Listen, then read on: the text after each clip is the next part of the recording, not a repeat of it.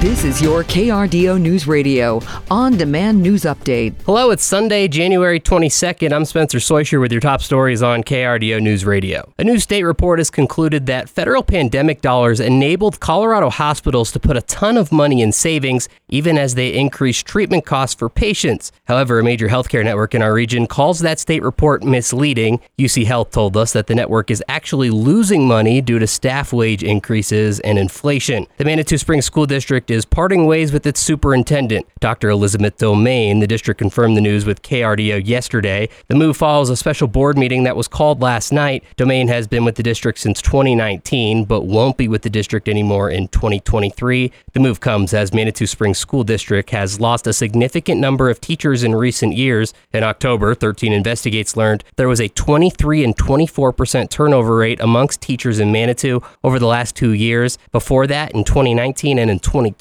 that number was at just 8%, one of the best in the El Paso County area. Yet another inmate has died at the El Paso County Jail. A woman died in custody at the jail on Friday night, according to the sheriff's office, who said that just after 5 p.m. Friday, a deputy found a woman unresponsive in her jail cell. The identity of the inmate and the cause of death has not been released, but this is at least the 10th death at the jail in the last year. Saturday, hundreds of people packed into an elementary school gym where the city of Colorado Springs discussed a potential feasibility study for improving east-west mobility. It would evaluate the option of widening Fillmore Street and extending Constitution Avenue from Union Boulevard to I-25. Many neighbors say they oppose the possible project because of the neighborhoods that it would run through. Meanwhile, the city says there needs to be a way to ease traffic congestion on Fillmore.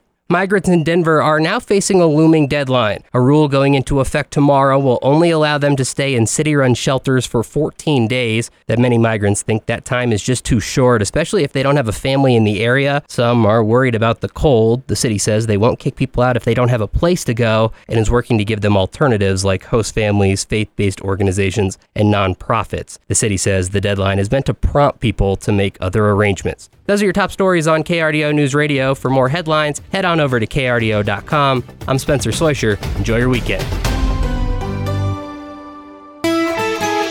From the Storm Tracker 13 Weather Center, I'm meteorologist Nick Carter. High clouds are rolling into southeastern Colorado. Kind of chilly out there. Temperatures in the low 30s. This is a little weather system that's going to bring a slight chance of snow showers during the overnight hours. A 30% chance. Lows tonight will be in the teens. Then for Monday, we'll wake up to snow showers for the early morning rush. They should be done by 9 or 10 a.m. Just a light dusting for most of the area. Highs are going to be in the 30s and 40s are expected for the rest of the week. That's your forecast on KRDO News Radio.